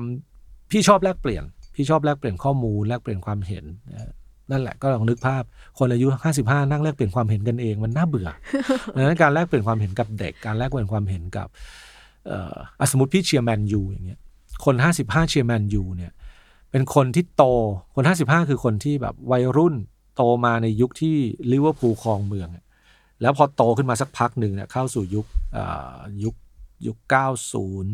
2000 เนี่ยอืมมันคือยุคแมนยูครองเมืองอะอ่าแล้วตอนนี้ก็กลับกันกลับแล้วสู่ยุคลิเวอร์พูลครองเมืองอีกครั้งอ่ากลับไปอีกงั้น mindset เรามันจะเป็นแบบนี้อ่าโอเคถ้าไปคุยกับเด็กวัยอีกวัยหนึ่งก็จะอาจจะไม่เคยรู้ว่าแบบแมนยูเคยครองเมืองมาก่อนนะเว้ยอ่าทำนองเนี้ยมันมันก็จะได้มาเอ่อได้มุมมองอีกแบค่ะบหนึ่งนั่นนั่นเลยเป็น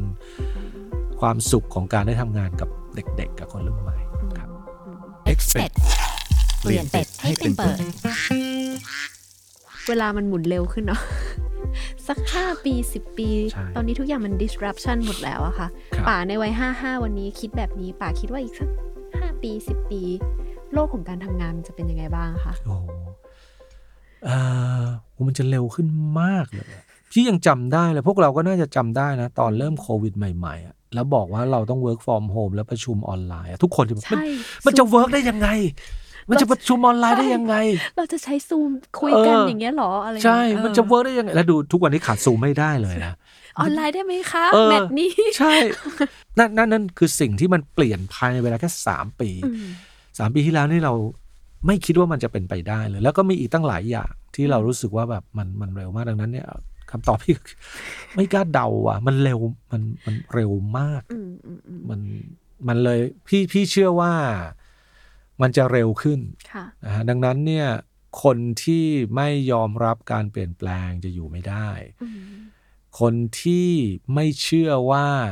สิ่งที่ตัวเองคิดว่าถูกวันเนี้ยมันพร้อมจะเปลี่ยนเป็นเรื่องผิดภายในสามปีเนี่ย ก็จะอยู่ไม่ได้ นี่คือยุคทองของเป็ดครับ เพราะเป็ดคือมนุษย์ ที่พร้อมที่จะยอมรับทุกอย่างยังไงนะ อ๋อ น้ำเหรอได้โดดลงน้ำทันทีอ่ายังไงนะ อ๋อเออเออเออต้องขึ้นฟ้าแล้วใช่ไหมสบายมากฟ้าเลยทันทีเพราะกำลังจะชงให้ป่าเลยค่ะว่า เออโอเค ทุกอย่างมันมันน่าจะเร็วแหละ แต่ว่าสิ่งหนึ่งที่มนุษย์เป็ดควรจะกอดมันไว้มันคืออะไรอะคะคือความยืดหยุ่นของเราเอ่อความไม่กลัว ไม่ว่าข้างหน้ามันจะเป็นน้ำเป็นพื้นดินหรือเป็นอือฮึท้องฟ้า ความพร้อมที่จะเรียนรู้นะครับทุกสิ่งทุกอย่างเพื่อคือคือเป็ดไม่จำเป็นจะต้องไม่เก่งอะไรสักอย่างนะอ่าอันนี้ก็เป็นความเข้าใจที่ผิดอีก คือคือในที่สุดแล้วเนี่ยมันก็จะมีเป็ดที่ว่ายน้ำเก่งเป็นพิเศษอืมเป็ดที่วิ่งเร็วเป็นพิเศษอืมหรือเป็ดที่บินได้สูงกว่ากว่าตัวอื่น ซึ่งซึ่งนั่นคือสิ่งที่เป็นหน้าที่ที่เป็ดจะต้องพัฒนาตัวเองใช่ครับเพื่อเพื่อหาคือคือ คือไม่ต้องไม่ต้องถึงขนาดว่าพัฒนาเพื่อที่จะได้เอ่อเพื่อที่จะได้เลื่อนตำแหน่งหรืออะไรนะ แต่ว่ามันก็ผมว่ามันเป็นหน้าที่ของมนุษย์อยู่แล้วนะที่จะต้องพัฒนาตัวเองใช่ไหมฮะซึ่งซึ่งข้อได้เปรียบของเป็ดก็คืออย่างนี้แหละมันพัฒนาได้หลายด้านมากเลยเลือกด้านที่ถนัดที่สุดก็แล้วกันครับ เราจะเฉิดฉายได้ไหมคะแน่นอนครับโอเคนี่มันคือแบบ year of the duck โอ้โหอู้ขอพูดทีหนึ่งเอ่อ ถ้าตอนนี้มนุษย์เป็ดคนหนึ่งอาจจะอยู่ในวัยเรียนวัยทำงานอย่างเงี้ยค่ะครับฟังเรื่องราวของป่าเต็ดมาตลอดทั้งรายการ ป่าคิดว่าป่าอยากให้เขาหยิบยกเรื่องราวตรงไหนในชีวิตป่า แล้วก็ทำให้เขาแบบเออมีกำลังใจต่อไป ฝึกฝนตัวเองต่อไปสู้ต่อไปอะไรอย่างงี้ไหมคะผมเป็นคนโดนรีไทายฮะผมแล้วมันโดนรีไทายจากคณะที่ที่ผมอยากเรียนมากเลยนะเออคือแบบ เอ็นติดอืมนิเทศอันดับหนึ่งคือเลือกอันดับหนึ่งแล้วก็ติดก็ ก็นี่คือคณะที่ชอบที่สุด แล้วก็ดันอุตส่าห์เรียนจนไม่จบได้ อันนี้ก่อนอื่นเลยต้องเคกหัวตัวเอง คือแบบอะไรเนี่ย คือแบบนี่คือคุณเลือกเองทุกอย่างเลยนะไม่มีใครบังคับคุณเลยอืมคุณยังเรียนไม่จบอีก แล้วแบบการเรียนไม่จบของคุณคืออะไร วันสอบยังไม่ไปสอบเลยอะอย่าว่าแต่วันเรียนไม่เข้าเรียนเลยอะเพราะคุณสนุกกับการแบบ ทำกิจกรรมนอกห้องเรียนอืมซึ่งโอเคมันก็อาจจะเป็นประโยชน์ แต่คุณไม่รู้จัก balance ตัวเอง พอไม่จบก็มาทำงานนะแต่ไม่ได้ทำงานด้วยความรู้สึกว่า ฉันเรียนไม่จบ ฉันก็ต้องไม่ประสบความสำเร็จอืมฉันก็ทำงานเต็มที่อืมแล้วก็และและอีก mindset หนึ่งของการเรียนไม่จบของพี่ก็คือ แต่ไม่ได้หมายความว่าพี่ไม่ได้ความรู้จากการเรียนไม่จบ เพราะว่า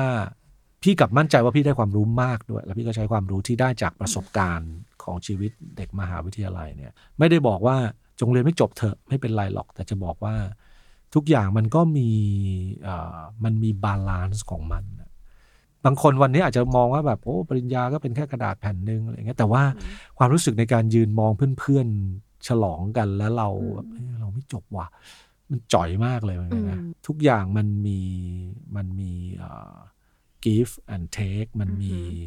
มันมีซ้ายสุดขวาสุดนะฮะไปมองให้เห็นทั้งสองด้าน แล้วก็พยายาม balance ให้มันอยู่ตรงกลางเอาเอาเอาสิ่งดีทั้งสองด้านมามาใช้อยู่ตรงกลาง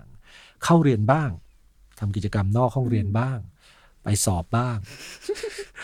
ไปรับ job บ้างอืมแล้วก็ลองอ่านหนังสือที่เราชอบบ้าง อ่านหนังสือเล่มที่เราไม่ชอบเลยอืมบ้างนะครับ ดูคลิปที่เราชอบ ดู TikTok ที่เราไม่ชอบบ้างทำให้มัน balance แล้วมันก็จะได้เอ่อมันจะได้เป็นเป็ดที่ดีมั้งครับป๋าส่งสารให้กับเหล่ามนุษย์เป็ด ถ้าจะเป็นน้องๆเด็ก ๆ ไปแล้วค่ะครับทีนี้อยากให้ป๋าคุยกับคนในวัย gen ป๋าบ้างที่อืมที่หลาย ๆ ครั้งเขาก็ยังมองมนุษย์เป็ดในในชุดอืมความคิดเดิมๆว่าโอ้ยอืมไปเก่งอะไรสักอย่างโรยโถ้วยทำอะไรไม่สประสบความสำเร็จ เชื่อว่ามี เชื่อว่ามีอยู่ อาจจะเป็นพ่อแม่ของใครสักคนนะตอนนี้ที่แบบ เออสิ่งเนี้ยคุณกำลังทำให้ลูกคุณ suffer อยู่นะอะไรเงี้ยป๋าอยากบอกอะไรกับเขาไหมคะเอออยากย้อนไปตอบคำถามเมื่อกี้เลยว่าทำไมชอบคุยกับคนรุ่นใหม่เพราะผมเบื่อคุยกับคนรุ่นเดียวกัน ผมรู้สึกว่าแบบอยากจะบอกคนรุ่นเดียวกัน และคนรุ่นก่อนหน้าผมด้วยอย่างนี้ว่า เราทุกคนเคยเป็นเด็กมาก่อนทั้งนั้นเลยอะทำไมจำความรู้สึกนั้นไม่ได้กันวะ จำความรู้สึกตอนที่เราเถียงพ่อแม่ไม่ได้อะจำความรู้สึกตอนที่แบบ เราบ่นว่าแม่ไม่เข้าใจเราเลยอะเราจำความรู้สึกตอนที่แบบเราอยากเรียนคณะนี้แล้วแม่ไม่อยากให้เรียนจำไม่ได้เลยเหรอจำความรู้สึกที่แบบเราจะใส่ชุดนี้ออกจากบ้านแล้วยอมช่วยยอมรับแบบห้ามโกหกตัวเองเป็นอันขาดว่า ตลอดชีวิตการเป็นเด็กมาไม่เคยเถียงผู้ใหญ่เลย หรือไม่เคยคิดแย้งกับผู้ใหญ่เลย แม้แต่น้อยอะอืมซึ่งคุณก็ ผ่านวันนั้นมาแล้วมาเป็นวันนี้ที่คุณมั่นใจมากว่าคุณเป็นคนมีเหตุและผลไม่ใช่เหรอ นี่ผมถือว่าทุกคนมีเหตุและผลด้วยนะ ฉลาดด้วยนะ แล้วทำไมคุณมองไปที่เด็กวันนี้ แล้วเหมือนเขามีอะไรประหลาดไม่เหมือนกับคุณซะอย่างนั้นนะอืมเขาก็เป็นแค่เวอร์ชั่นหนึ่งของคุณในบางวันน่ะเท่านั้นเองอืมซึ่งโอเค บางคน อาจจะบอกว่าเอ้ยแต่ดีกรีเขาเข้มข้นกว่าฉันอืมฉันไม่เคยพูดเรื่องนี้อืม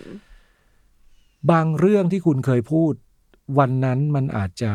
แรงมากก็ได้แต่มันเป็นเรื่องธรรมดาของวันนี้ไงอืมดีกรีความเข้มข้นมันมาก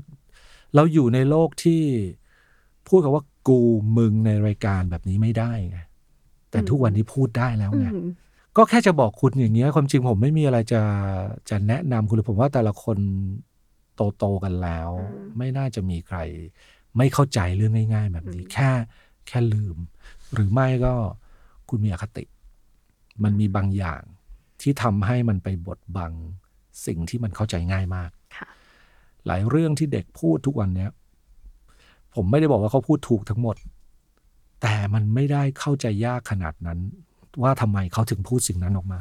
มันไม่ได้เข้าใจยากขนาดนั้น ว่าทำไมเขาถึงคิดอย่างนั้น ก็แค่ คุยกับเขาบ้าง แลกเปลี่ยนความเห็นกับฟัเขางบ้าง ใช่ฟังและแลกเปลี่ยน ฟังให้เกียรติเขาอืมอืมพอพอเขารู้สึกว่าเขามีพื้นที่เขา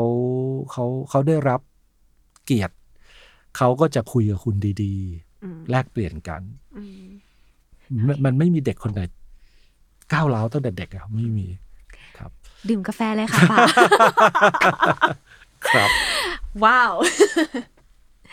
โอเค ถ้าวันนี้มีเด็กอ่ากำลังอยู่เนี่ยมปลายมหาลัยอย่างเงี้ยค่ะครับเดินมาบอกป๋าว่าป๋าทำยังไงดี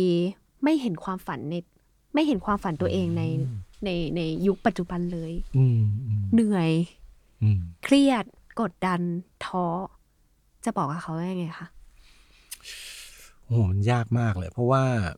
หลายอย่างหลายอย่างผมก็เข้าใจเลย มันมันไม่ใช่ทุกคนที่จะใช้วิธีเดียวกันในการ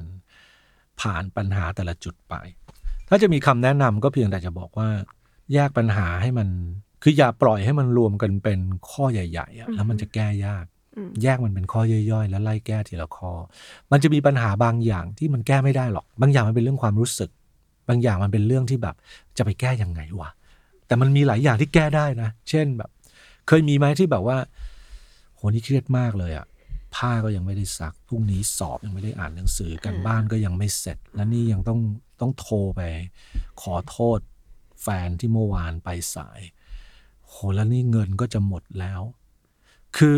พอมันรวมกันมาอย่างนี้เป็นพี่พี่ก็แย่เหมือนกัน แต่สิ่งที่ควรทำคืออะไร อะ set priority ก่อน อะไรบ้างวะกันบ้านพรุ่งนี้ส่งทำกันบ้านก่อนไหมพรุ่งนี้ต้องสอบอ่านหนังสือก่อนไหมอะหรือเสื้อโทรไปขอโทษแฟนเอก่อนอแฟนโอเคป่ะแฟนแฟน แฟนน่ากลัวเบอร์ไหนโอเคเออแฟนกับอาจารย์ที่จะต้องคุมสอบพรุ่งนี้ใครน่ากลัวก่อนกันอะถ้ามั่นใจว่าอ่านหนังสือสอบเสร็จก็ง้อแฟนได้ หรือแฟนเป็นคนง้อง่าย ง้อก่อน คือมันก็แค่จัดเรียงแล้วก็ทำไป แต่ถ้าปล่อยให้มันพอกอยู่อย่างเงี้ยแล้วจะแบบว่าดีดนิ้วทีเดียวปึ้งแล้วทุกอย่างหายไปหมด ก็ไม่มีทาง แต่แต่อย่างที่บอกคือพี่พี่เข้าใจ แต่ละคนอาจจะอยู่ในสภาวะที่ที่แตกต่างกันบางปัญหามันซับซ้อนกว่าที่ผมยกตัวอย่างเมื่อกี้นะก็ก็คงต้องให้กำลังใจแล้วก็ค่ะ แก้ข้อที่มันแก้ได้ก่อนครับ มันอาจจะบางคนแก้ข้อที่แก้ได้หมดแล้ว อาจจะเหลือประมาณ 8 ข้อหนักๆอยู่แต่อย่างน้อยมันก็ยังดีกว่า ไม่แก้เลยอืมไม่ว่าสิ่งที่เราอยากได้ยินที่สุดก็คือ แค่คนเข้าใจอะว่าว่าเรา เราไม่มีความฝันเพราะอะไรอะไรเงี้ยอืมเออแค่นี้แค่นี้จริง ๆ นะ หมายถึงว่าอาจจะไม่ต้องแบบมา how to ไม่ไม่ต้องไม่ต้องมาสอนเราก็ได้ว่าแบบเฮ้ยคุณทำอย่างนี้หนึ่งสองสามสี่อะไรเงี้ยแค่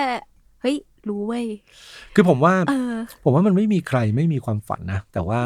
บางทีปัญหามันเยอะซะจนมันบดบังความฝันไปไง ลึกๆอยู่แล้วอะลึกๆแล้วทุกคนมีมีอยู่ เพียงแค่ว่าแบบ เดี๋ยวขอซักผ้าก่อน